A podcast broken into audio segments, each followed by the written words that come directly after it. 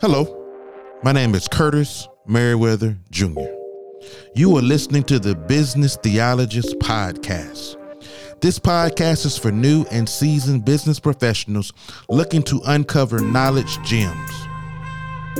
This podcast is unlike other business podcasts because we endeavor to create a synergistic relationship between business, management, scholarship, and theology. In addition to being an executive leader, I am also a doctoral candidate. The insights shared on this podcast will give you an edge over the competition. Whether you're an entrepreneur, entrepreneur, or executive leader, or someone looking to change careers, I invite you to travel along this learning journey with me. Buckle up and let's get ready for the ride. Let's go.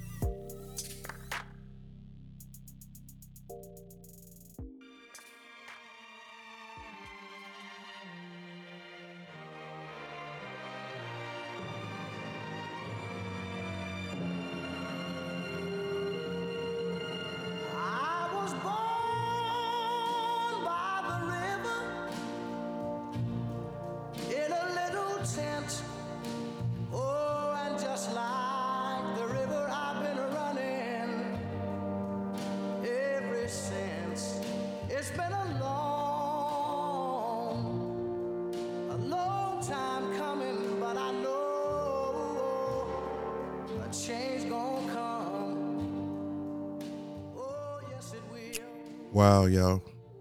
Today is Martin Luther King Jr.'s birthday. So the little bit of a tune that you heard was Sam Cooke. It's an oldie but a goodie. Oldie but goodie. A change gonna come.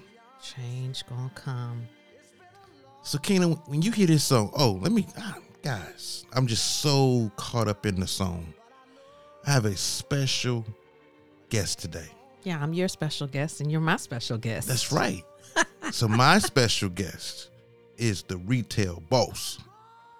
And I guess Kinah's special guest is the business theologist, Curtis Merriweather. Absolutely, absolutely. And wow, what a what an amazing day of reflection and just to hear Sam Cooke sing these words. What kind of emotions do you feel? How does that make you feel? You know, this song always resonates with me. You know, most of the, the audience knows that I'm the son of a pastor. And so certain music we couldn't listen to in my home growing up. But Sam What they call it? What, play- what they call They it? They call it secular, the worldly The worldly music. music, the devil's music. so, but Sam Cooke would, my, my dad would play it. So these these songs have a lot of uh, sentimental meaning to me, especially on today, like today, where we're remembering the contributions of Martin Luther King Jr. and uh, the sacrifice that he made for our country. Absolutely. Uh, uh, Dr. King, we all know, has played a huge part in our freedoms and our unity as a people, um, is what he represented the unity of who we are as Black people, as Brown people, and really wanting to bring change to our country, change to our views, our political views, our mindset change to our economy. I mean, Dr. King stood for um, peace and nonviolence. And one thing I can say about that as as black people, even to this present day, when we protest, I believe that Dr. King set a standard for us as black people to march in peace. And um, we have, we've marched in peace. So when I see things happening now, it just is kind of heartbreaking because as a people, we just have a certain standard of how we move and how we operate, even here. And right now, currently, we're in Charleston um, when the killings happened at the church and those beautiful souls went home to be with the Lord. Um, Charleston, as a city, marched peacefully. That's, that's, So- that's correct. To now see the violence and the things that are happening, it's like who has been influencing our people. And I also believe, even even in anger, we still always marched peacefully. For the most part. For the I, most I think uh, you know, whether you whether you love or hate what Black Lives Matter stands for, you know, the the the motto, the mantra Black Lives Matter, we collectively believe is true. Absolutely. We also believe that all lives matter. But a lot of the things that BLM stands for as an organization, um, I don't support. Um, in terms of the division, in terms of the violence, in terms of burning down the communities, uh, I personally have challenge with some of the method. hmm Um, I believe the motto, but I do have I have challenge with the method. Um, It's a great way to put it. yeah, I think the what they the the words in the title mean something, Absolutely. but the method of how they go about doing things, I don't co-sign, and that's very controversial as a Mhm. African American black man, whatever you want to classify me as. That's a very controversial statement to normally hear from a black person to say Mhm. that I agree with the motto of the statement, but I don't agree with a lot of the method by which they execute some of their principles. And I, I, I think, and this is just my own personal opinion, um, the newer generation and their mindset and their thought process is, well, the way that y'all have been doing it for so long peacefully has not worked. And as the new generation, this is how we're going to show and being influenced by people who believe in violence has influenced our younger generation, like this generation now, because I actually had this conversation with our 19 year old son, and he went to the march downtown Atlanta. And I asked him what was his purpose, and he had a question for me. He Okay. said, Why didn't you come here in march with the rest of us? And I said to him, Well, why did you march? So was I answered. My answer, well, the reason why I didn't come in march, son, is because of what is being done, what it's being promoted. And I come from a generation of being born in the 70s. I was very heavily influenced by my grandmother and my parents. And my parents stood for nonviolence. So I personally did not feel that that was the way that we should be protesting because there were we know there was a mixture of people and it wasn't just black people it was a mixture of people and other organizations that were pushing and promoting violence and because of people like Dr. Martin Luther King and also Malcolm X Malcolm X didn't believe in we should march with violence Martin uh, Malcolm X believed that if we are attacked we're attacking back but we're gonna come in peace. We're gonna come united. But just know, if you roll up, put your hands on my people, we are gonna fight back. So I believe in both of those methods. And I did not see the march turning into that. I saw the march from different cities as it started progressing and as they came as as as it was pushed to the, we're going we're going to now march here in Atlanta or we're going to march here in Charleston when when that came it was it was already a condescending message behind the march because of these other organizations joining along with Black Lives Matter Right. and so because of that I said I'm not I'm I'm not going to be a part of that and I'm definitely not going to go and destroy um, businesses and you know burn stuff down. Like that's just not who I am. And so when I asked him the same question, he says, "Well, I didn't do that either, but I'm not going to sit here and tell you it didn't cross my mind to be violent because that atmosphere was definitely heavy for that." He said, so it took a lot of self control for me and my friends not to act violently. Right. And I think there was also like a peaceful march in the town where he lives as well. And he was just like, well, you know, we did both. He was like, but downtown was definitely different. Right.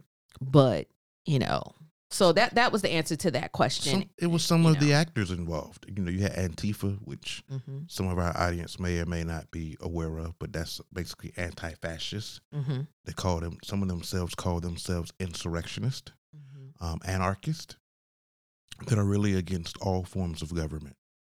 And uh, so you have them. Then you have Black Lives Matter that um, they have since revised their mission statement on their website. But when we talked about this on another platform um, last summer, hmm um, and it's now since changed. I have the videos on my YouTube channel. I think it's on your actually your YouTube channel, um, where we read the mission statement of Black Lives Matter live. And one of the things they cited cited was the they were against the nuclear family. They were for the destruction. The keywords were they were for the destruction Mm-hmm. of the nuclear family. And nuclear family, of course, means a husband and a wife, a traditional family. And they were saying they were against that. So that coupled with a few other statements and that I've heard from some of the leaders, um, some of the things they stand for, I just don't stand for. I love all people, and people can do whatever they choose to do. Um, I don't have any, I don't have a, a heaven or hell to put anyone in. Um, so you know, people can make their own judgment calls based on that. But as for me, a lot of what they stand for, based on the mission and the vision they've touted, not this newly revised one. I think the the initial one was what they really believed, hmm but they got so much flack from the media hmm that they changed their statement. I mean, you heard ESPN commentators hmm re-quoting hmm statements from the statement, and so I think it got some negative blowback, Yeah. and so you saw a revision. But I believe what they initially posted was how they really felt. Yeah, absolutely. Absolutely. And so, you know, when I think about um, today and what uh, MLK Day represents, it still brings me back to that space of change Right. and freedom and unity as a people. And we we still don't see a lot of change when it comes to police brutality. And that was really heavy um, back in those days.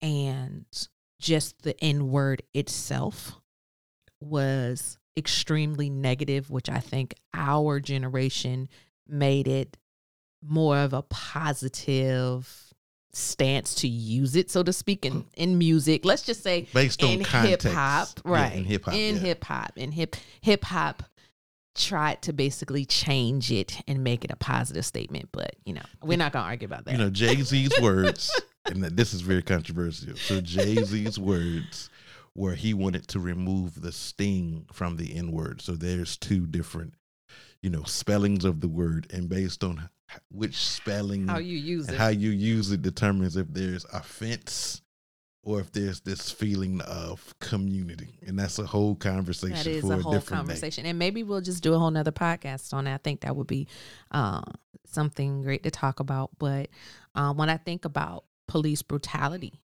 um, and you know, people wanting to defund the police, and all the um, you know propaganda that's been sold to us about who police are, what they do, how they're supposed to protect and serve.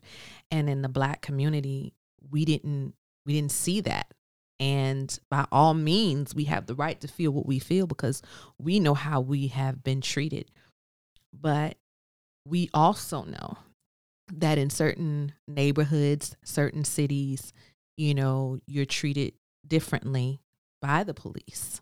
And Martin Luther King himself had to deal with the police brutality being attacked by police, being arrested, falsely accused, um, going into restaurants and being arrested just because of who he was and what he represented, what he was trying to do. in the section of the restaurant he sat in. Absolutely. You know, so, you know, when we think about that, you know, what's your opinion? Has, has, have, how do you see the change? Um, if there has been any at all in your perspective. Now, my perspective, and most of the people listening to this podcast, uh, especially the, the ones who are listening to the Business Theologist podcast at this time, have not heard my perspective on this. Okay. So, my perspective may be somewhat controversial. Okay.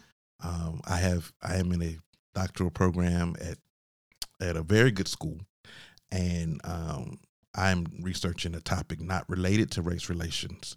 But I have a colleague that is studying race relations, and we disagree on some of the things I'm getting ready to say.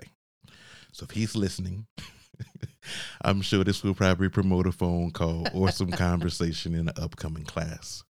Um, with the passing of the Civil Rights Act, which, if we go back and we look at the historical basis, you know, there was a lot of things going on.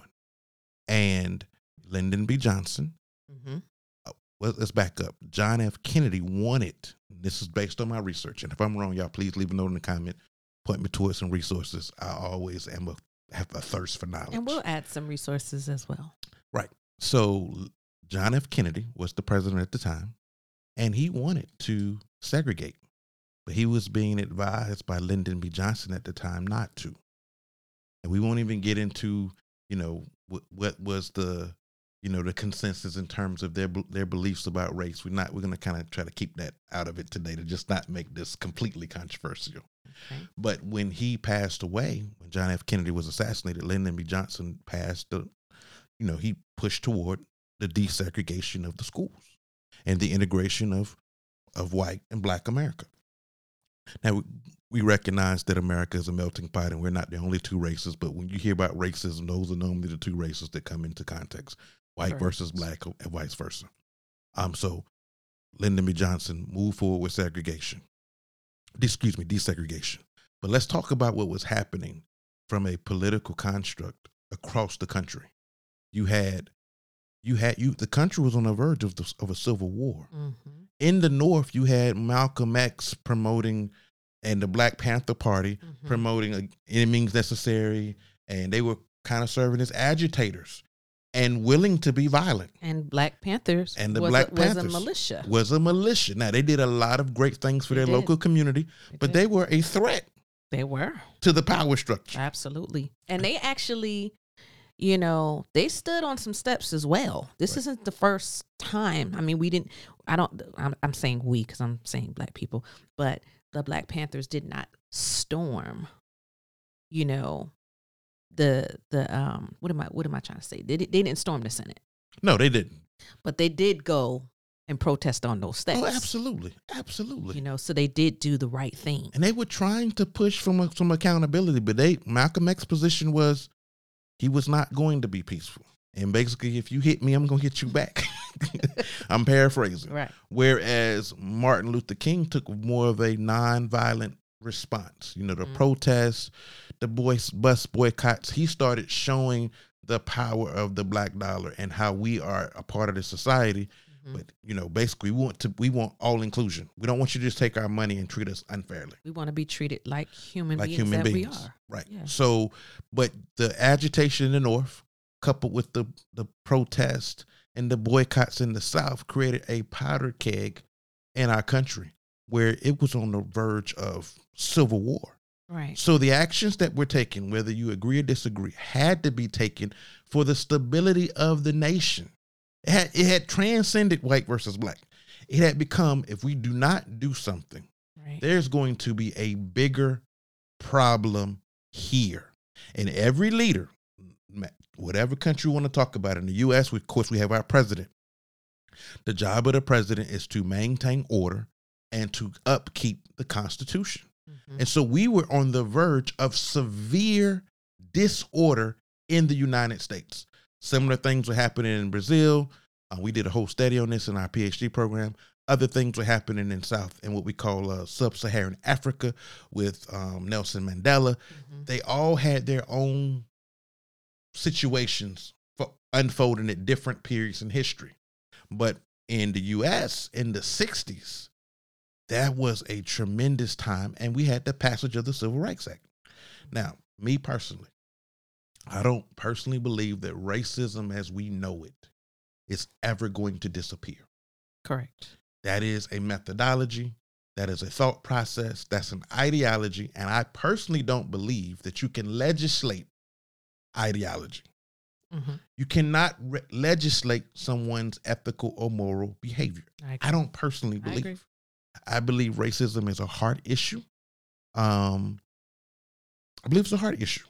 And I think the problem sometimes is we try to legislate the morality fiber in the people, and that's not something that I think the laws are for.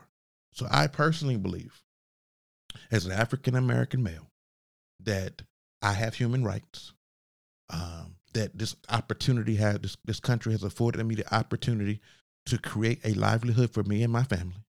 I'm old school. I believe in the power of education and hard work.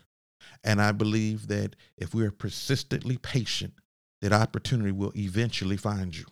Now, I do not believe that everyone is obligated nor um, is obligated to give me quote unquote a fair opportunity.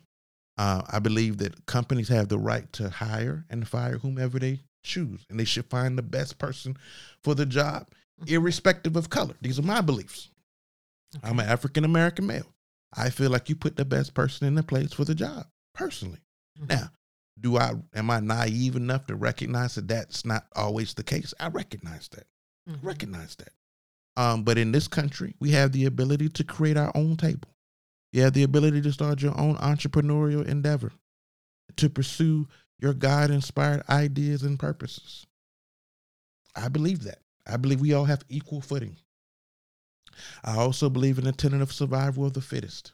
Um, with all those things being said, I do recognize that we live in a capitalistic society, Mhm. and sometimes the barometer between the have and the have nots is not color, but in actuality, capital or the access thereof. Mhm. I also believe in the principle of mentorship and sponsorship and strategic alliances to create the relationships and foment the, the opportunities that we want available to us. So oftentimes we try to relegate success or the lack thereof to a skin color. And I think that is a very um, naive and simplistic view of a very diverse and complex, as they call it in social sciences, a wicked problem. Wicked meaning not good and evil, but in terms of the complexity, the multi-layered dimensions of that. That's what I believe. Mm. That, that was a lot. You said a lot. You said a lot of uh, different things, and you know, I, I believe that racial profiling still happens. Um, I believe it definitely still happens in the workforce. Um, I believe that we are given opportunities, which back in the '60s they did not get. So Martin Luther King's fight, Malcolm X's fight, um, did open the doors for us to at least be able to come into those opportunities, meaning at least get a job interview, at least have the conversation for a person to be able to see me and not judge me by the um by my skin color, but more so by the content of my character. Right. So um, I think being able to get into those spaces for a person to see you as a human being and not judge you just based on my name is Sakina and I know you black Right. you know i still i still um you know get frowned upon at times when i'm having to do business with you know people who are maybe a little bit older than me that may become a like quote unquote client and they see my name and they know um in the conversation just by my name not so much the way that i sound that i'm black right. and not want to do business with me or because their mindset is from the 60s and the 50s. And you know, people like that, I just kind of give them the pass Absolutely. because like let's just let's just say what it is. We were all raised differently Absolutely. and black people and black families how we're raised is not the same as an asian family or a hispanic family or a white family or even a jamaican or an african family.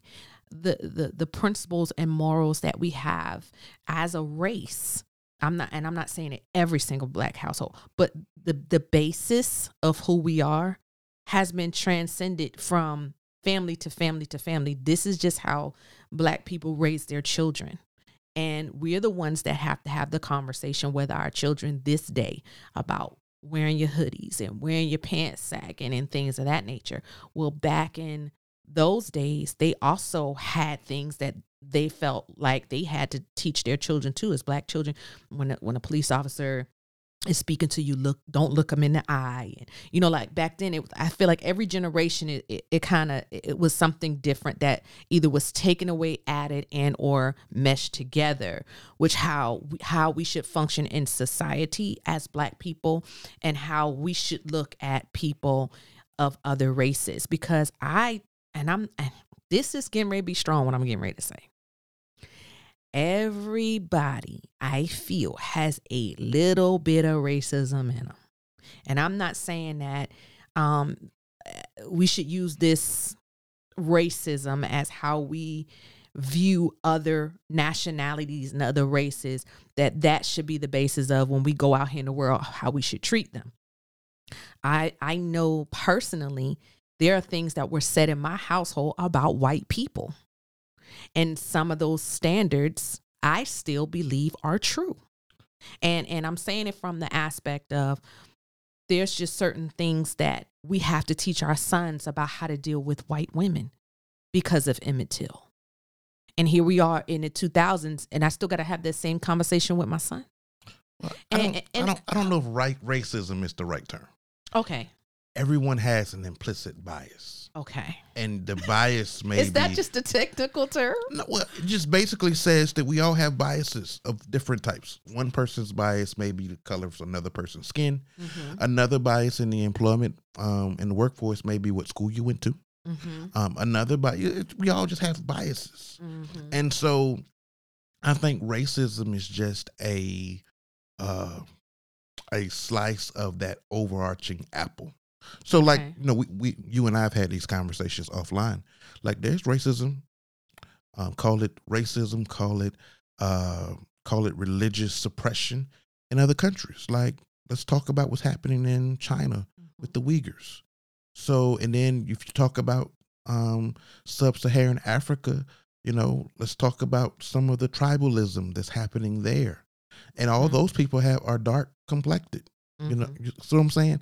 But there's still implicit bias. Mm-hmm. So I think racism is just one shade of one aspect of implicit bias. Mm-hmm. But I don't think it's in any point all inclusive. I mean, if you go back and look at civil rights in terms of um, some of the legislation from an employer standpoint, you can't discriminate anyone on race, ethical origin, sexual orientation, age, you know, uh, marital status. Those are just different forms of implicit bias. Mm-hmm. And race is just one of many of those aspects. So I don't disagree with you. Mm-hmm. I don't. Um, but I think sometimes we we are very quick to throw it into the black white category when there's prejudices, Okay. implicit biases Okay. of all types in every country. Mm-hmm. No country is exempt. In the US, we make it a big black white thing. We do. But I just think that we all have biases. And isn't that isn't it something because you know, I mean currently we only make up 13% of 13% the of the population, population. 13 and a half, whatever the number is. so, you know, I just I, I when I sit back and I think about like just how I was raised and how we just did things so differently and I would visit my you know, my my white friends and I would even visit some of my Jewish friends Mhm. and some of my Hispanic friends and how the families operated and how they viewed us. It was different. You can you can be friends all day long, but when you try to mix and crossbreed, now we have a problem. And I and I'm saying this from just from what I've seen, and I'm not saying it. And, guys, just know that I'm speaking from my own personal experiences. But I always felt like the the black families are more loving and will and it will accept a white woman into a, a, a, a family because a lot of times it's like okay this is my son and it, this is who he loves i'm not going to discriminate against that because i know what that feels like so we have always i feel has been have been more loving and accepting and sometimes it might have been hard for a family member or two but over time love would just overtake that versus it being the other way around and I think I think you that's know? all based on perception and experience. Uh, but you know, I don't have the barometer for for all people, and you know, and I know you're not. This is not what you're saying, but I I, I do. I will say that even growing up, I, I heard some things in our households, not not parents per se, but my grandparents who had. right But you know, we talk about they this grew up in a often. different They day grew up in a different day. I don't know what, what it I'm saying. feels like. That's what I'm saying. The the transition of those things passed down from generation to generation to generation. There's either there's been a an, an either an alleviation of that. We don't think like that no more. We don't do things like that no more. Right. Or and or something new coming in and say, hey, this is a combination. You could still do X, Y, Z, but I need Right. you to think about this, that, and the third. You know what I'm saying? So I and I think like you, when people are past a certain age group, mm-hmm. we give them a pass Yeah. because I don't know what it feels like. And let's talk about it from the black perspective. I don't know what it feels like to see white restrooms and colored restrooms. I don't know what that feels like. Right. I don't know what it feels like to Ooh, that just Have- gave me chills. have water cannons, um, you know, fire hydrants pointed at me. yeah. I don't know what it feels like to have dogs um, attack me for no other reason than the color. I, I don't know. And I don't know what that feels like on either side. So I think the generations who lived through that, Mm-hmm. who lived through segregation, I don't think they're bad people. I just think they have a different perspective. And I think both sides of the equation, black, white, and you know, and most of that conversation is around the black and white dynamic. But I think we pass those biases subconsciously. I think subconsciously or consciously, Mm-hmm. subconsciously or sub or, or consciously down to previous generations. I mean, how do you in 2021, which is when we're recording this podcast, January 2021, how do you still have so much racial divide in this country today? Mm-hmm. Where, you know, Martin Luther King Jr. passed long time ago. We're still celebrating his birthday. It's a federal holiday. And so it sometimes baffles me how we still have so much racial division today. Now, right. myself and yourself included, um, I, we did not grow up with a silver spoon. We're not hedge fund babies or trust fund babies. We came from both of us came from very humble beginnings. The people that heard my stories, I was on free and reduced lunch for most of my, um, you know, Me too. K through 12 Well, grade experience. Not reduced. I was on free lunch all of my life. So for us to have created what we've created in our own respective domains today. So when people ask me questions like, well, do you believe in white privilege? And I look at where I come from, I, I have a hard time with that. I struggled reading in second and third grade. Um, I was not considered the smartest. I did well. I worked hard. I just learned different. I had to figure out how I learned.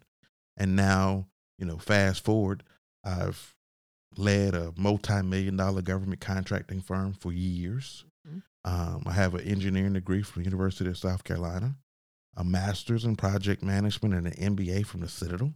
And now I'm in a PhD program at Case Western Reserve University.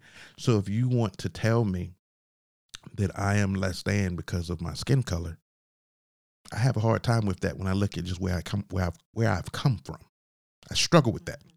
And I also struggle with the fact that we live in a quote unquote racist society when most of the opportunities that were afforded to me came from men who were not of African American or men and women of African Americans. Most of the opportunities I got came from white Caucasian males, period. Mhm. And so for me to believe that um that, you know, white privilege exists and that um, you know, this this country was founded on racism on racism. When we go and we look at see with when you go back and look at the African culture, um, slaves were sold by people who looked like them into slavery. So Correct. I have very hard time hmm buying into some of the um, ideologies that are spewed. Well, I think that white privilege.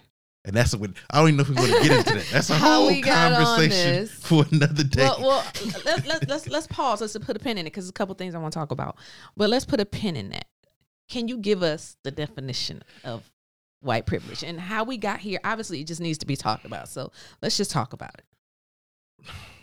Because you know, I'm go- I don't want to give you my definition. So let's pull up. While you, you talk about it, I'm gonna pull up the well, official I'm gonna I'm gonna say this to you. definition. The first time it. I heard white privilege in my mind, because of what I was hearing and what was being said, I was saying to myself, well, I can relate to that because that has happened to me and that is that's how I felt in the workplace when you know I was passed over for raises um, I was uh, a hard worker um, and I didn't get the same praise or push forwards that a lot of my white counterparts did and I, I wasn't I wasn't given the same opportunity to get pushed to the forefront of becoming this um, master educator for this particular company.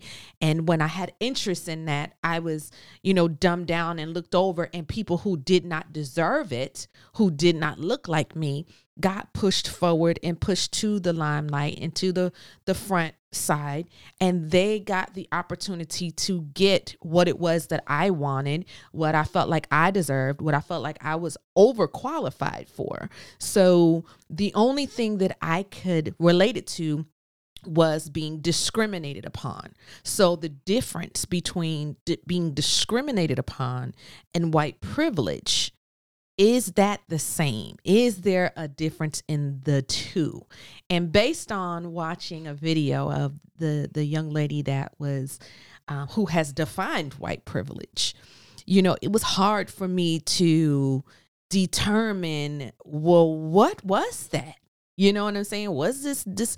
I feel like it was discrimination, but I felt like it was discrimination because I over exceeded the expectations to be able to be pushed in that direction, especially the direction that I told my employer I wanted to go. And for the people who didn't even want to go in that direction, they didn't look like me and they were white and they were pushed to do those things. And the opportunities for them became made available and they had the backing. But I was more qualified, and that was what I wanted. They didn't even want it, and they pushed them. but And but hold on. And then the ones who this because this this is my argument to where I felt like I think I can agree with this white privilege thing. This is where I'm coming from. And then for the ones that were in those places that did not work in my environment, in my same environment, but were a part of the same company, when they they looked like me and they did get in those positions, they felt as if they were still put on the sideline and the ones that looked like the image of what the company wanted, they pushed them forward and they gave the ones that looked like me that did make it there, they gave them the scraps. So for me, when I was introduced to the white privilege mindset, I felt as if that was what I was experiencing. I understand. I understand. I'm gonna I'm going to respond to your question, but I'm going to read the uh now there's a couple people who've kind of come up with this concept. But this is from thoughtco um. This article was written, I'm just gonna read the first little paragraph. It was written article was written by Nicki Lewis Cole, PhD. Um, just to give you some context, Dr. Nicki Lisa Cole is a sociologist. Um, she has a BA in sociology from Pomona College. She has a Master of Arts in Sociology from the University of California, Santa Barbara. And she also has a PhD in sociology from the University of California, Santa Barbara. So, just to kind of give you some context, so she's a sociologist.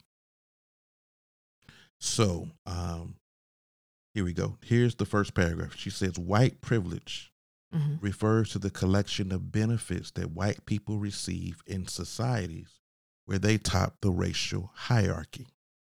Made famous by scholar and activist Peggy, Peggy McIntosh in 1988. So this is not a new. I know everyone is all about the book about white fragility and everything. But I think the PhD name is Robin. I forget her last name. Mhm. And 19. So Peggy McIntosh is from 1988. Not a new concept. The concept includes everything from whiteness being equated with being normal. Now, whiteness equated to being normal. We already know race is a made up thing. That's a whole conversation for a different day. Oh, There's a lot of studies. There's no such thing as a black gene or a white gene or an Irish gene. Racism is a made up concept. Right. There's a bunch of research out there. This is not Kirk coming up with this. There's actually documented studies Mhm. on this. Mm-hmm. Um, and we can talk about Bacon's Rebellion and how all of how the term, how some of those concepts that we know today came about. But that's a conversation for a different day. But I'm a, I'm a, I'm going to continue. Um, the concept includes everything from whiteness being equated with being normal to whites having more representation in the media. White privilege leads to white people being viewed as more honest and trustworthy than other groups, whether or not they have earned that trust. Uh-huh. This form of privilege also aids that white people can easily find products suitable for them cosmetics, band aids, hosiery, and their skin tones, etc. While some of these privileges might seem trivial, it is important to recognize that no form of privilege comes without its counterpart oppression. See, like, you know, that whole term, we are not oppressed No. in 2021. No. We are not oppressed unless we allow ourselves to be oppressed in our minds. Yes. There's nothing stopping you from building a business. I agree. There's nothing stopping you from going to I college. agree. The crap, provided your grades are good. Mhm. S- Stop, Yeah. y'all. Yeah, we are not. We are no longer oppressed. we are not oppressed. Yeah. And, And, the, and the mindset of that, I think, comes from, you know, when people are still living in poor neighborhoods, living in the hood, um, and feeling as if, you know, uh, they might have gone through some type of experience with the law.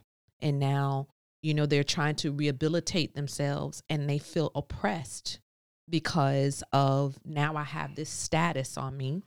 And this now says that I can't work amongst the average people or I, I now have a stigma against me because I had a rocky past and now I'm trying to start over. So now that I still have to come back and live in this same environment and now I I can't go out and I can't get a good paying job to take care of my family, take care of my, you know, you know whatever. Now I feel oppressed by what the law has done to me cuz now I'm marked. And how am I supposed to move forward now? I'm not the only person in the world that has a has done something and maybe maybe broken a law and served some time. So why is it that in the black communities we don't have the programs to help us to be rehabilitated and not to have to have this stigma? Why can't why can't we have that removed from us because we've now served our time? But then you may have someone that doesn't look like you that also has the same exact situation but because of their demographics and maybe because of their family background. Now you got somebody that can come and expunge that record and you have the money to be able to move forward because of your family and what they have to offer. So now we going to expunge this and make this go away so that now you have an opportunity in life.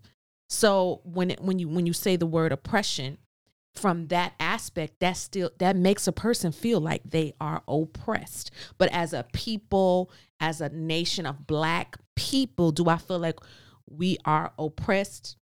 I don't but i feel like there are situations that can make you feel like i'm in an oppressive situation.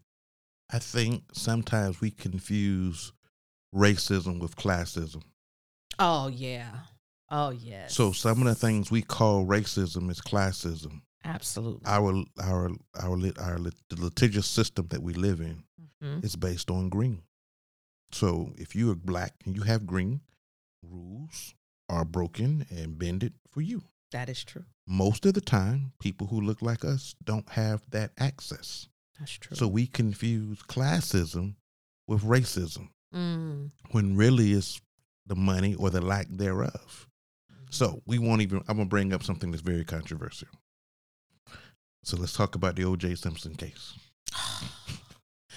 Classic example of classism. O.J. Simpson had the best legal team that money could buy.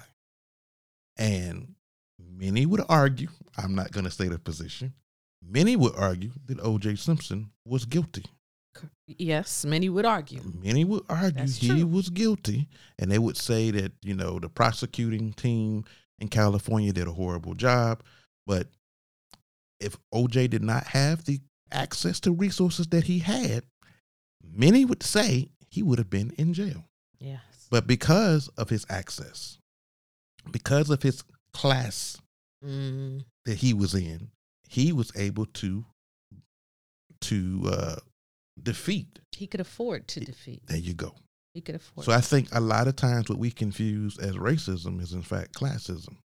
Now, to your point earlier, you talked about um, kind of your you know you used to work for a very well known school system, which we'll call we'll call nameless. I'm just gonna say company. company. There you go. Okay. A, where, a very well known company that if you call the name, many people would know. Correct. And you was an educator after studying your salon down in Charleston, South Carolina, and moving to Georgia. You went back into the work system temporarily until you launched the brand that we know today called the Retail Boss. Correct. So when you were in that system, you felt like you provided a lot of value and you couldn't get recognized. And I hear this question a lot. Matter of fact, I've been on Clubhouse, as you know, some of you guys know, and have been following me on Clubhouse talking about government contracting and a whole bunch of other topics. Uh, but this question came up in a black in tech, you know, black in technology, Mhm. black in tech room. Uh, I'm black and, you know, I wear my hair a certain way. These were the comments I was hearing Mhm. and I can't get moved up. And I said to them, and I said, I'm a little older than you all. I said, but um, the thing that I need you guys to think about is people do business with people they like and they and they people they like and they trust. Period. Whether we're talking business, whether we're talking employment, so be likable. Mm, that's the number one. Number two, how do people move up and get access to opportunities?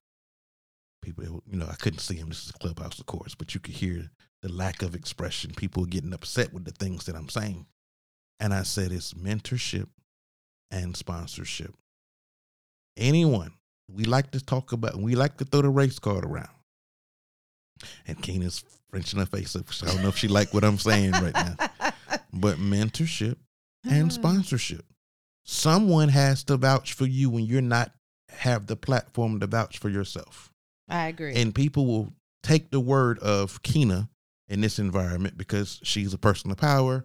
She's risen to some level of influence. And so sometimes they don't want to take the risk on Sue. No other reason, they just don't know her. And they want to make sure that they look well too. I mean, people promote people that's going to make them look good as well, not just promoting you because you're cute. So when Kinah goes out, and you know, I just use Kinah's name, but it could be anybody when they lend their influence to someone else and they don't know you from a can of paint, more than likely I'm gonna go with the person that someone vouched for versus the no name person. well, I think, of course, every situation is different. Of course. But when you are looking at it from a financial perspective and when you're looking at it from a with them, what's in it for me Mhm. perspective, then I think the decisions that are made are based off of that particular company's need Agreed. versus you, you know what it is that you're trying to achieve in that particular company. Agreed. So, you know, for me, and I'm just speaking from my own personal experience, but I was on I got to see both sides of it because I had a friend that did make it in. And they but they and they were at a different they weren't they didn't work with me. But did they sell their soul to the company? Um I know this person you're referring to. I think, I I won't say I, I and that's I- not. That's probably, let me maybe say that was too strong. No, no, no, no. They didn't sell their soul, but they fit a certain persona because they had to be a representation of that particular persona. So then it was like so many of this and so many of that. So nobody can say that we're having we're, we're having some type of discretion here. So is it more of a cultural fit, or was it was I think I feel like the person was definitely overqualified. The person was definitely African American, Mhm. but they had an extra bonus. And because of the culture of the business, I feel like they had to just fit a certain amount of that on and and at that level It's okay. we- at that level. I can't. I can you- only say so much because I don't. I, I, I don't want anybody that I know to listen to my podcast and then get offended at the end of the day, I can only speak for what happened to No, no, I get it, but I, but I want to ask a very generic question. I, Okay. I know the company, so we're not going to talk about that. Yeah. Were they trying to? So, do you believe that they were trying to fit a diversity profile? Meaning, I had to have so many Absolutely. of this color, so that person fit the diversity profile, and and was also a cultural fit for what that organization was trying to represent. Absolutely. And hold on, pause.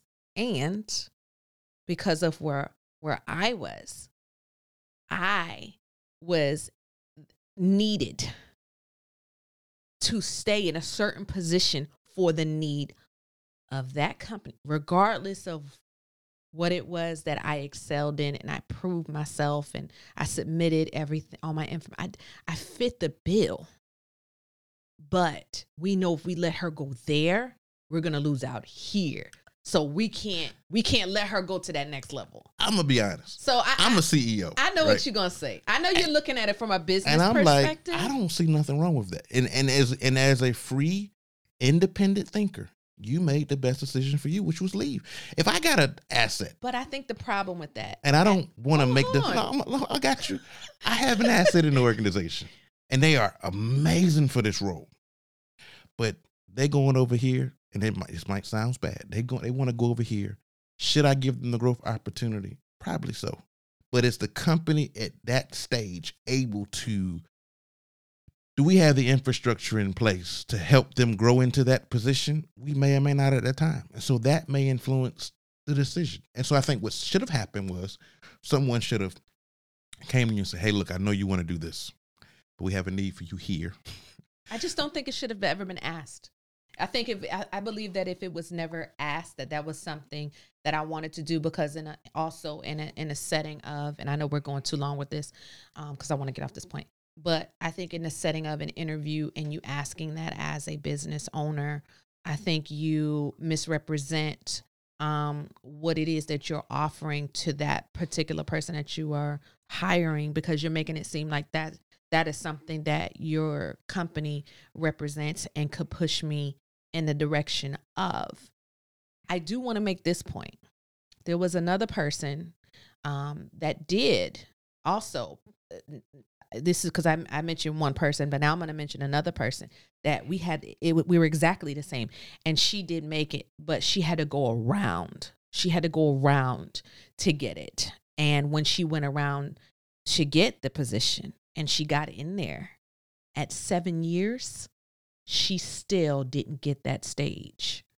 She still couldn't be represented. She still and she did everything for seven years, But see, and you still This is- handing this- somebody like you're still in a No, you're I still get it. assisting. I still can't even get a you know what I'm saying? Like my expertise can't be exposed because there was already one that looks like you. but see, I don't think it's the company's job. Again, again, But then you shouldn't offer. I don't think. No, no, I have to offer offer because these are things that we're doing as a company. But you should. But for a company to be as liberal, let's go there. And I got, we got to get off this point. We got to move on. But for a company to be that liberal, Y'all can see that Kinah and I disagree on this. For a company to be that liberal, and for you to be promoting this, and then you don't show this. I don't think it's the company's job to manage your career. I No, think no, that's your job. No, and when no. you realize you're not getting what you want from that, there's a whole bunch of other companies you can go to. I don't see fault But with the the company. I think you- the fault lies in the, the, people. reason why you don't see it, and and you have to speak from outside looking in, is because when you look at the industry that I'm in, it's continuously the same thing. But what I'm telling you is, if it wasn't like that and the diversity was there, then we wouldn't be having this conversation. I don't disagree with you on on on the surface. On the surface, we don't disagree. I think where we disagree is when you find that you can't get the opportunity you want, you're free to go, which is what you did. Absolutely. So I think sometimes we place too much responsibility on the companies. The company hired you to provide a product or service need in their organization. And when you are not getting what you feel you should get from the company, you are free to leave. But So- why? But why? But why? Why so many others that don't look like me were able to get in those positions? It, it, it, Like, it- what was that? I, I think sometimes we don't understand, and you know, we, we I don't. We have gone on way too long on this point, but uh, you we have to understand what the power dynamics are in the company. But again, I still feel that in order for you to get to the highest ranks of what it is you're trying to do, you need mentors and sponsors. And there's too many examples in present day America where that has rang true There was mentors and sponsors. in your organization. Yeah. It just wasn't for me. It was for the person that was in it for the seven years. My point. had My men- point. My men- point. You're my- you're you're right. validating my thesis. Well, they had mentors and sponsors, but they still were only able to get to, they only allowed her to get to a certain level. And because of now, let me say this, and then we're going to move on. And because of now, with the whole George Floyd situ- situation, that these companies have now said, oh, we messed up. We're going to let y'all in now. So when we talk about white privilege, they put themselves in that category and say, we were definitely using white privilege. We were operating in white privilege. And now we digress from that from that mindset because they had they found a way to categorize what it was they were doing But see, and this is what it I've been seeing a lot of that. But the, for me, the real barometer test is not what you say today, It's- and not and not the the temporary changes that you make, Uh-huh. but are they sustainable? are they sustainable? I It- agree with it you. It has been statistically proven that the diversity inclusion programs have had had a counterproductive effect. These are not my words. These are statistical facts that I could point people to. I agree The with you. diversity inclusion programs have not had the intended effect. Mm-hmm. And in many cases, they have made it harder and they have limited the amount of qualified minorities, not just black people, Mm-hmm. the qualified minorities who've gotten in positions of power because of it creates a false quota. Why we got to just have this many people of this minority group in this position? Why it can't be more? Could be less, but it also could be more. I agree. So I'm all about getting the most qualified position for the job. But again, that's my philosophy. You're taking people in systems and they're having their own personal philosophies. They're imposing on a system that they're in.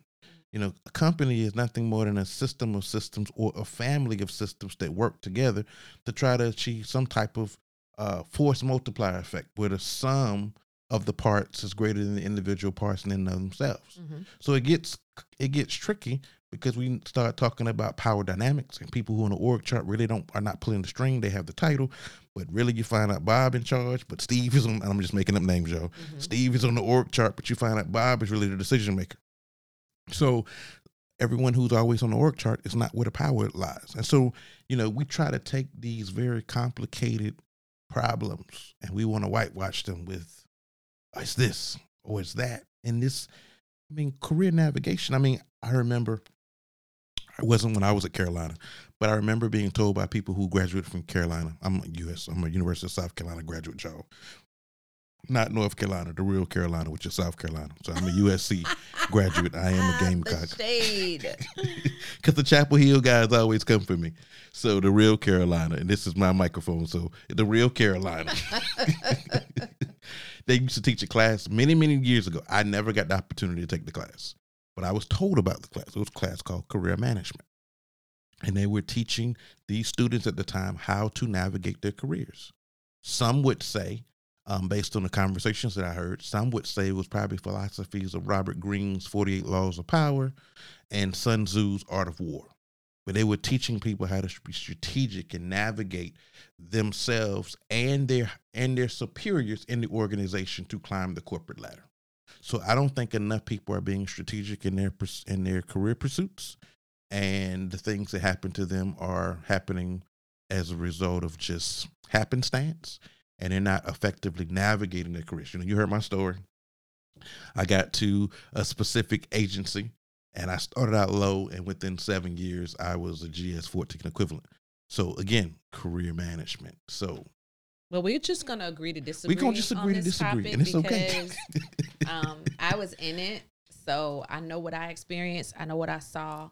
I know the experience of others that were also African American, and we were all working for the same company.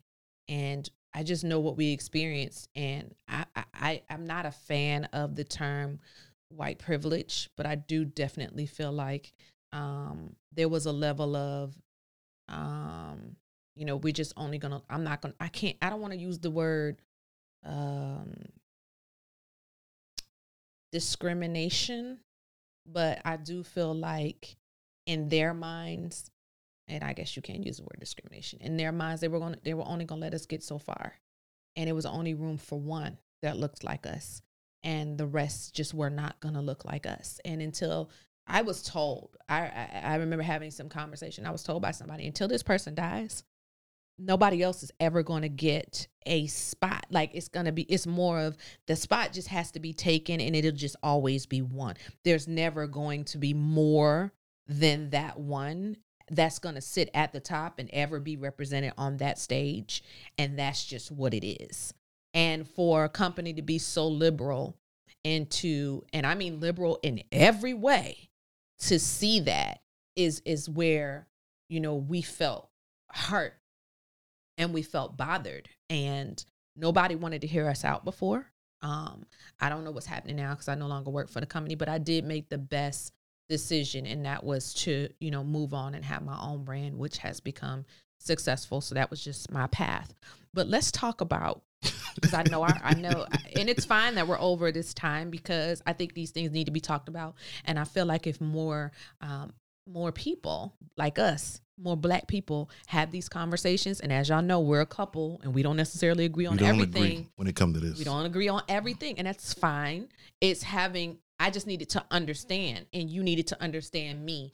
And because we have an understanding, there's a, just a respect. Right, right. I don't. So- I don't. I'm not. So in any way, I'm not discounting your No, experience. no, no. I don't feel like So I don't, feel wanna. like that. I don't want people feel to feel that. like I don't feel like that. And I also and and and because I feel like you don't understand my industry and um because you're in a different industry and the, like the things that you do and the things that are required of you is just so much on a higher scale, a higher level. And you know, we already have issues with people respecting our craft. I think um in the in the in the early 2000s we started getting a different respect for the cosmetology industry because people started to recognize the, recognizing the fact that these people are really smart. These people are are very artsy. These people are very creative. But these people are super intelligent. I could start talking science to you about hair strands, and you'll be looking at me like you you crazy. So for that, with that being said, I do just want to move on. I'm going to switch gears because this also needs to be discussed. But I brought up the police brutality, and I remember we had a situation, and I, we were not brutalized by the police. Okay, so let me go and make a disclaimer. You're gonna just tell all my business Yeah, it's today. okay. It's, all- it's all right. I It's- wasn't planning on being this, share. this transparent today. Listen, we are gonna share with our audience because we are both podcasters, so you guys are gonna hear this on both of our uh, podcasts. But um, I, I, I want to talk about something that happened to us in our own neighborhood, um, and you know we were not dis- we weren't we didn't we didn't have any police brutality, but we were racially profiled in our own neighborhood. Yeah. And so when we talk about police brutality and having that experience present day, uh, just a couple years ago for us. a couple years ago. Yeah. um, you know, like, can you speak speak to that? Because I was with you, but it was more so targeted at you than it was at me. I felt. Are you like. talking about when I was walking the neighborhood? Yeah, we were walking Okay. the neighborhood. So I was. It was a couple years ago, I think. Yeah, it's like two years, Maybe. maybe three years ago now. And I was walking the neighborhood 2017? as I do. Oh, 2018. 2018. Yeah, 2018. I was walking my neighborhood. I stay in a very nice neighborhood. We stay in a country club with golf course and tennis courts and community pools and so it's a nice it's a nice subdivision and it's a nice eclectic mix of homes from multi-million dollar homes down to you know a few hundred thousand dollar houses. So it's in a nice neighborhood. And so one particular day um, like i often do i was walking my neighborhood. And i think this particular day i think i was talking to my mom. Mhm. so I'm, I was on the phone with my mom, and I like to, especially in the evening, I'll catch up with family and friends, and you know, it's just a way I get exercise. I'll, you know, I'll put my clothes on, put on some sweats, some Nikes or whatever shoes I'm wearing, and I'll go out the door, and I'll have my phone in my hand with my with my with my with my AirPods in, and I'll get to walking. Well, this particular day, like I normally do. I didn't walk like I normally do, like a you know around the sidewalks. I was kind of walking up and down my street, and it was maybe about six, seven o'clock. It's the summer, so the the sun is still up in the air. And uh, I had seen a couple cars go by, and maybe I seen a, a young um, a young man, teenager, um, African American, on his bike. And so I'm outside minding my business on the phone with my mom, and the police officer rolls up on me. He rolls his window down and he says, "Uh, um, you have your ID?" Not, "Hey, how you doing? Do you have your ID?" I said, "Uh, um, no, sir." I said, uh, "Not doing anything wrong." I and uh, he says, "Well, I'm asking because I seen there was some there was some juveniles coming through here. Did you see him?" Um, I said, uh, "No, sir. I, I didn't. I didn't see anybody." I said, um, and then I pointed toward my house. I said, "I stay right there." I said, "But if you want me to go get my ID, I will." Now, that's the that's the nice preppy version. When he asked me the question initially, I got upset, but I had to remember, you know, this was right on. This was no George Floyd hadn't happened yet, but we were seeing all of these killings of African American men in the news. So I caught myself. I, initially, I got upset, and I said, "What? My ID?" Mm-hmm. Mm-hmm. And then I had to remember. I had to remember Real quick. Real quick. Snatch that back. what I had been seeing on the news because it upset me initially. So I gave y'all the nice clean version. But when he asked me about my ID, I said, "What?" My mom said, "What's going on?" And I said, "This police officer just asked me for my ID in my own neighborhood." Right. And I said, I caught myself, got my composure back together. And I said, Officer, I stay right there at that home. And if you're like, you can follow me to my house and I will gladly show you my ID. Hmm. But in my mind, I'm thinking to myself, How dare you? are we checking for ID? Are we in Germany again? This is crazy. What was, what's going and then on? you, he said he was looking for. then he said, Oh, I'm sorry. So when he realized, I guess that he had messed up, that he, this guy, because I'm a big guy. So if you haven't seen me in person, I'm about 265 pounds, mostly muscle, not as lean as I used to be. Kinah reminds me of that. So I look like I play professional football. Is what I look like with a beard, because you know the beard's the end now. So I'm part of the beard. So I probably looked intimidating, but I was just minding my business. And so when I pointed toward my home and said, "Sir, I live right there, and if you like, I would gladly go into my home and get my ID if that's what you require." Then it was, well, no, I was looking for some juveniles. Well, first of all, I don't look nothing like exactly. a juvenile. I'm clearly a grown man. and you know the conversation ended abruptly. He, he pulled off. But I remember, I remember after he leaving, feeling like, dude, Yeah. no matter how much money I've made, no matter what type of vehicles I drive, how many degrees I have, I'm still black. Yeah. And and I and and I feel like we will always be reminded of that. And I think that's that's why this is always an issue that is pointed at us because of we're always being reminded that you're a black person. Yeah. And I have the right, which you don't have the right to ask you, treat you, automatically assume anything because at the end of the day, I'm a human being. Right. So, you know, when it comes to police brutality, and I remember, I remember that day distinctly because I was like, wait a minute. It was a dun dun dun dun reality check because at the time Christopher was I just mentioned our son's name. Lord help me. He our youngest son was 14. Yeah. So right. then it was like, oh snap, we got to have the talk. right.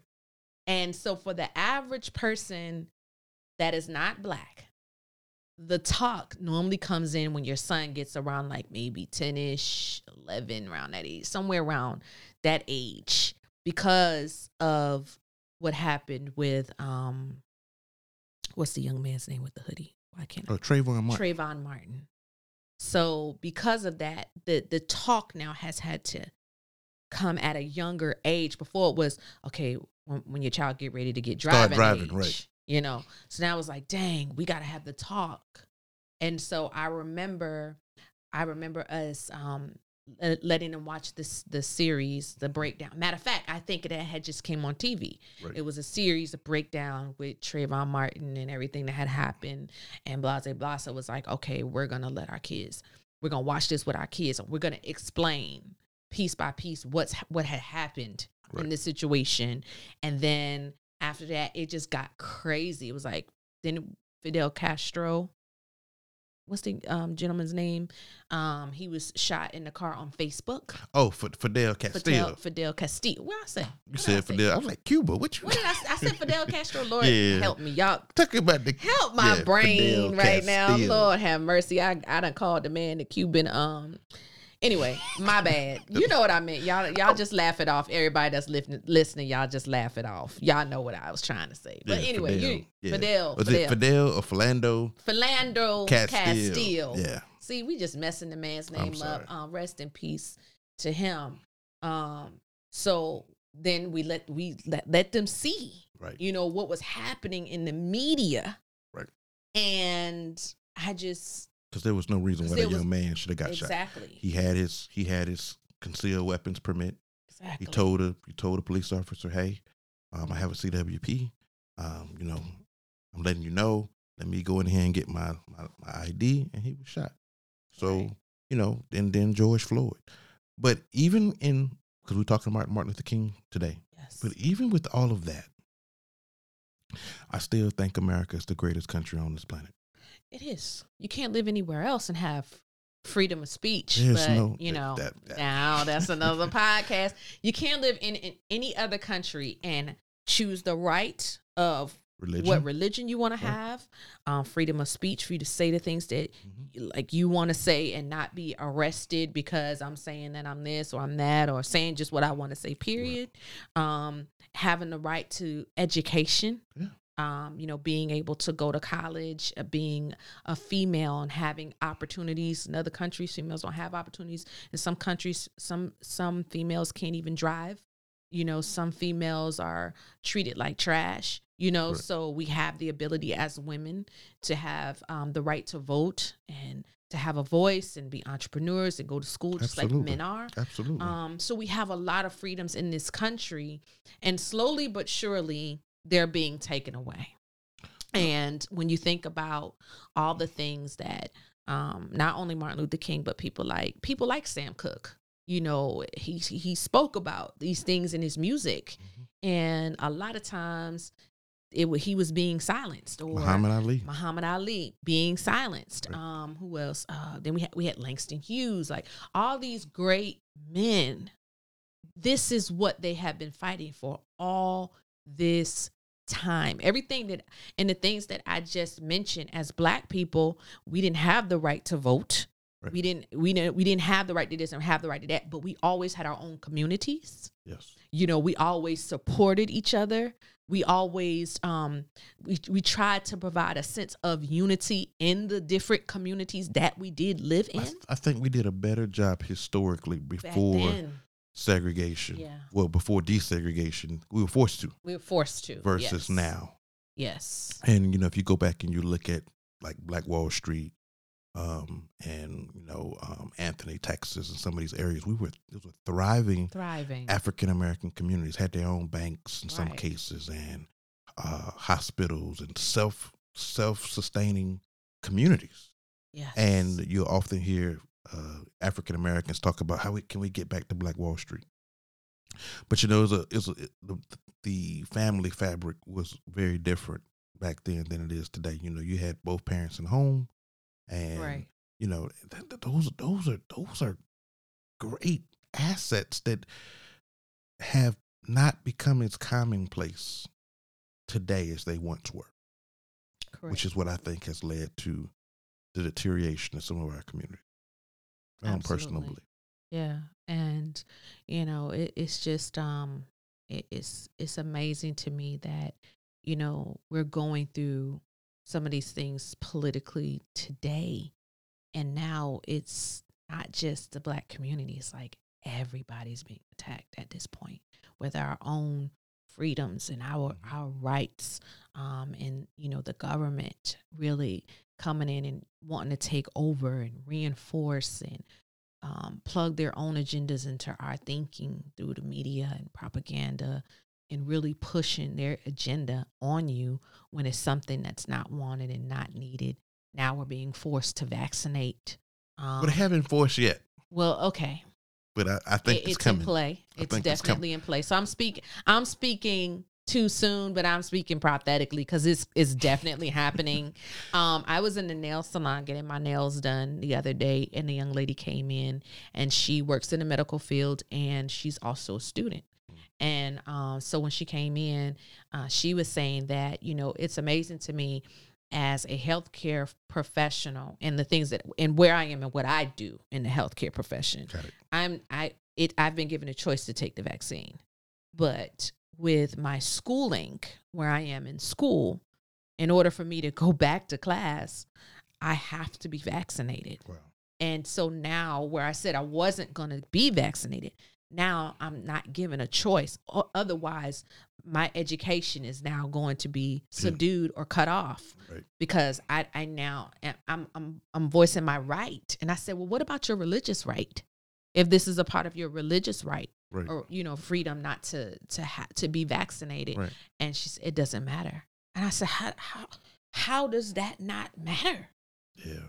That's that that's something that's written that says that, you know, she's just like, I don't know. And I'm like, you gotta really research that because I don't think I would fall into that so quickly. But there has been some health professionals that are in particular positions that work in hospitals that are being forced. There's been I've, I've watched some YouTube videos of some nurses saying, like, I quit, I quit being a nurse I, in a hospital because I'm being forced to take a vaccination that I don't feel comfortable with because there's not enough testing yet.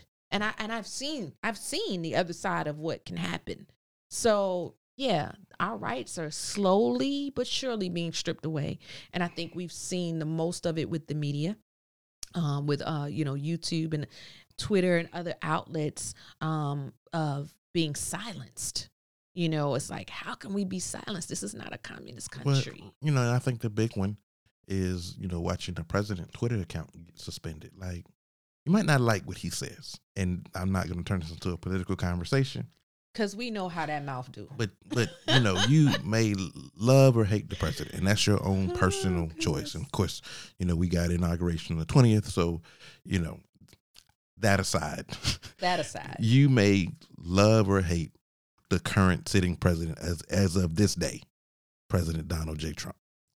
But to now have his voice um, taken from him because of the things he says, whether you agree or disagree, I think we're I think I think that's we're going down a slippery slope. But I think it has made the world more aware of being silenced because there have been people before him that also have been censored and have mm. been silenced on social media. And it wasn't a big deal until now. Right. You mean to tell me the president of the United States is being silenced? Y'all already canceled them. And, that, and, that, and this is a slippery slope because on one hand you got freedom of speech, and then on another hand you have this is a private company. Twitter is a private company. Yeah.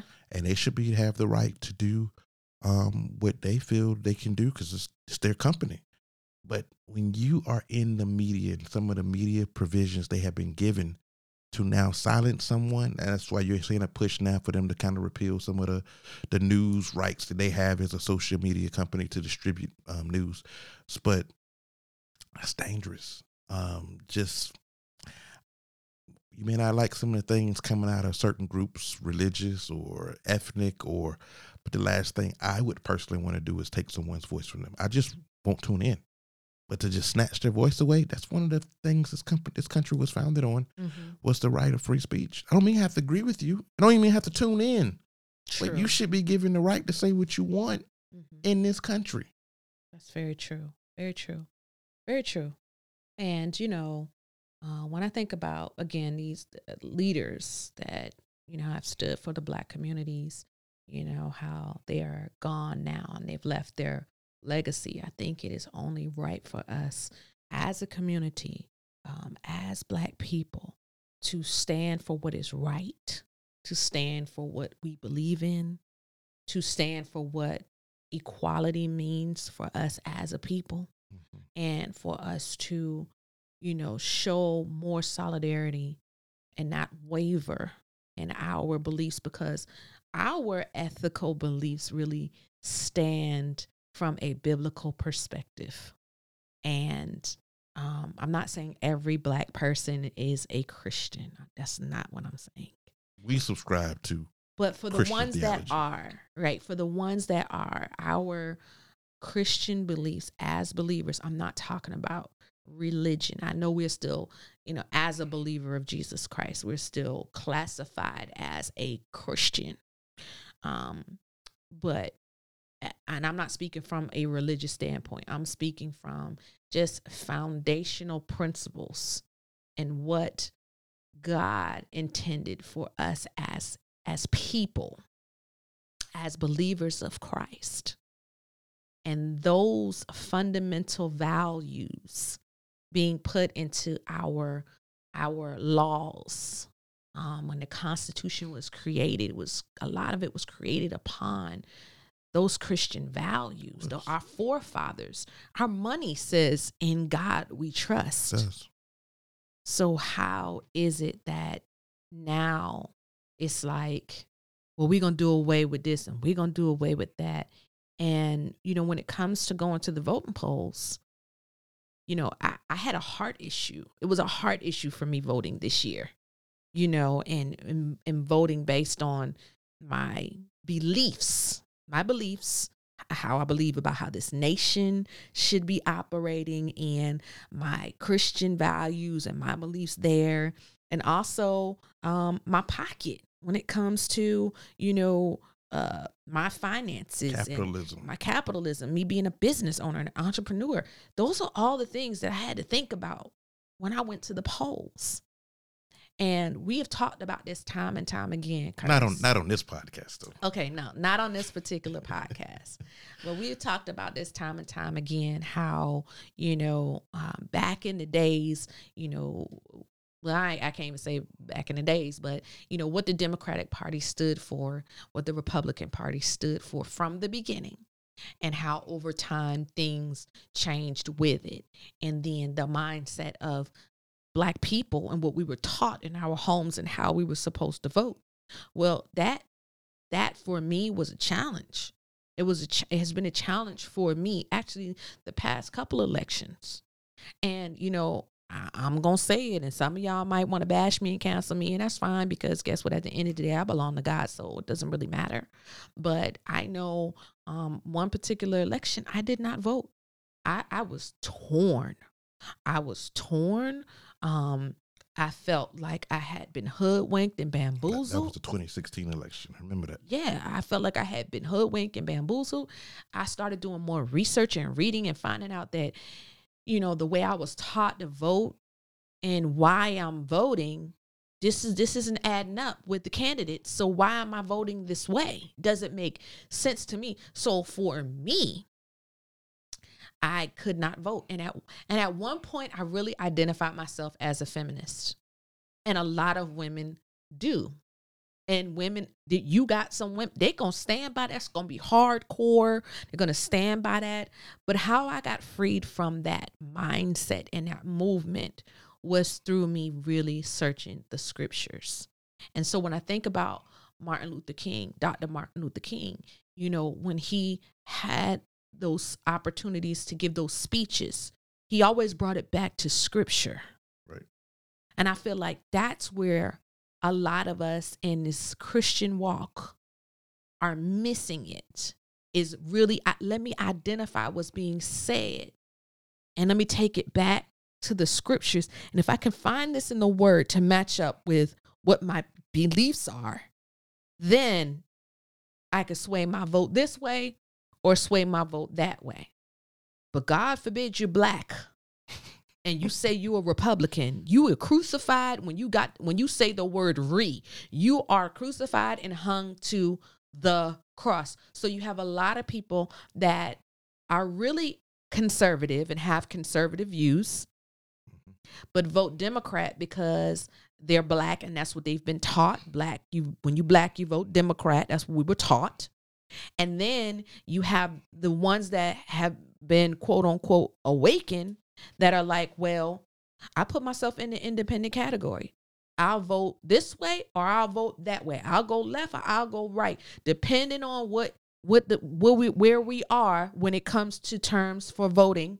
Then that's what I will do. So I don't categorize myself either way because if I say uh, I'm a Republican because I'm hardcore conservative, or if I say that I'm totally against being a Democrat because I believe X, Y, and Z, so I'm just gonna stay in the middle. That way I can't be crucified. So you've taken the centrist or the independent position. I'm not saying that I have. No, I'm, I'm just I'm just asking. No, no, no. I'm not saying that I have. I'm just saying that most African American or black people that are more conservative and that are that do lean more on the Republican view side will put themselves in an independent category so they don't have to deal with the what comes with saying that I'm black and I'm a Republican. Well, I'm black and I'm conservative. I'm black and. I'm conservative, Right. but yet and still, Dr. Martin Luther King fought for you to have the right to do whatever it was that you felt necessary to do. And if I'm not mistaken, and I, some of my some of my historical scholars may correct me, but if I'm not mistaken, I think MLK was a Republican. I think he was conservative. I think. Well, I'm not sure, but I do know. I'm gonna check. Okay, you're going to go on and fact check it because you know that's funny that I said go on and fact check it because listen, if y'all haven't realized the fact checkers that's out here in these streets, there's a whole fact checking uh, thing that's going on on social media and Facebook and things like that. So, yeah, go ahead on and check it. But at the end of the day, MLK fought for us to have those freedoms and fought for us to have those rights. So I don't even think that it is right or fair that as a class of people or as a not say class as a as a um, category of people, yeah, I guess I could say that. But anyway, as black people, that we cancel people that um, may not vote democratically, you know. So I'm I'm gonna kind of I'm gonna end with that The internet says he was not politi- He was not affiliated with either with either. political party. Interesting. I don't think I, I ain't gonna say that. I, I think I seen some, but you know the internet's crazy. Internet's crazy. Some days you'll see something that says this, and Yeah. another site will say that. So But when you when you look at what um, Dr. King stood for, and you line that up with conservative views, I think you would find more matching. Um, I think you would find more of his views and more of what the conservative views are being somewhat similar. I, I would agree with that. you know i'm sure.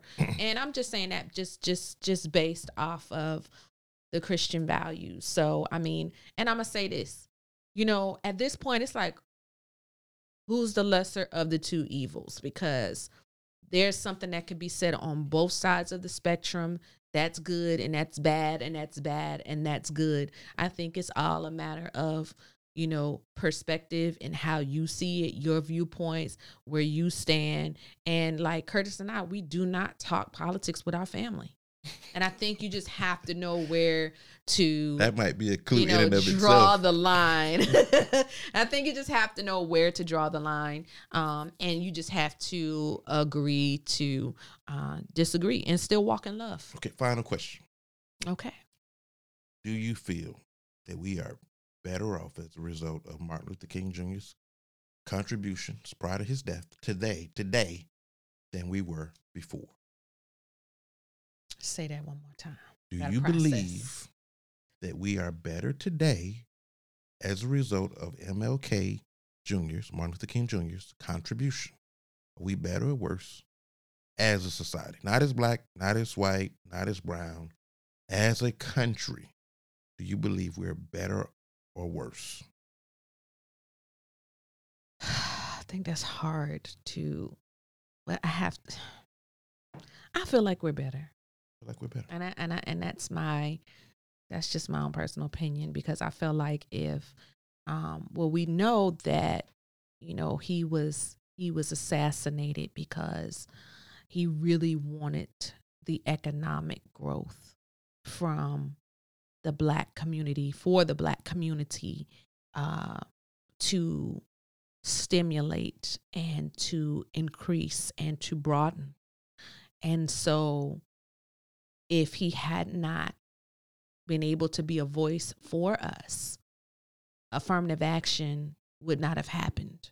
And there are now other people who now fall under the category of the affirmative action act as well. So now you have the LGBTQ community who now have rights under affirmative action. So I believe that there may have been some things that one if it didn't happen for us it wouldn't have been able to happen for other people. And i know we keep saying black people but we also have hispanic people here. We have asian. We have all different um, races of people here that now can benefit from what he did. And if he had not done what he did we wouldn't be here. Like we wouldn't be we wouldn't be able to do the things that we can do now as business owners. We would not, I don't think we would have had the opportunities that we have. So I think he played a major, major role of us being presented with opportunities. I mean, you know, when I think about it now, you know, we have we have black children going to Yale, you know, and Harvard and Stanford, you know, and and it all started from, you know, what Dr. King did and the sacrifice that he made for us. And I'm forever grateful.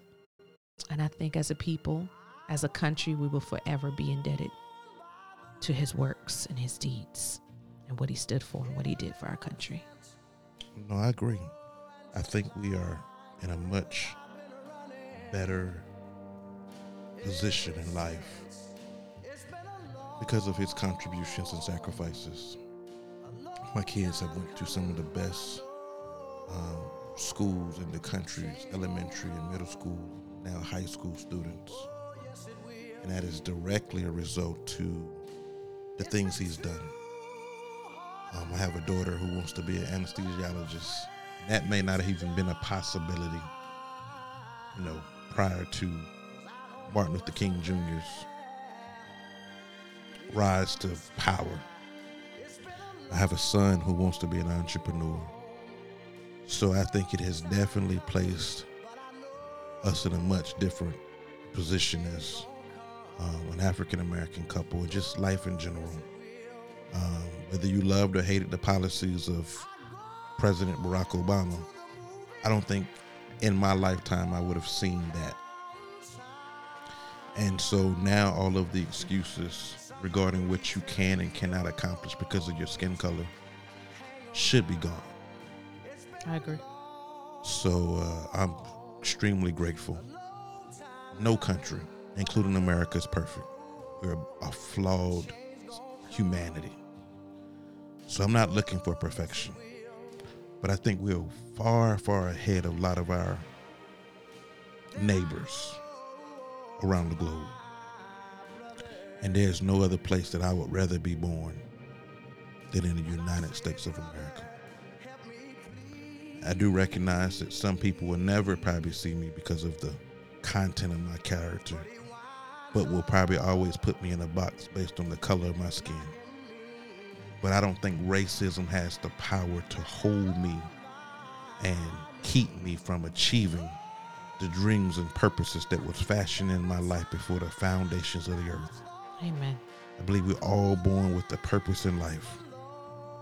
And just because someone may not be accepting of me for no other reason than my skin color, it has no power to hold me hostage. So for that, I'm grateful. Amen. I agree. It's a good note to end on. Gonna let Sam take us on out. Take us on out then, Sam.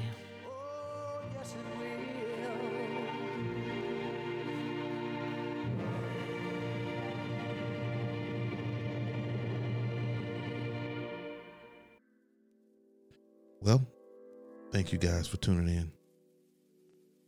We hope that you'll continue following our respective podcast. Have a great day. We'll see you soon. See you soon. Thank you for joining me for another episode of the Business Theologist Podcast. Please share, subscribe, and rate this podcast so others can find us too. If you would like to connect with me, please use the links in the show notes of this episode. Please feel free to connect with me on social media as well. I welcome the opportunity to connect and hear from you. Have a blessed week. Until next time.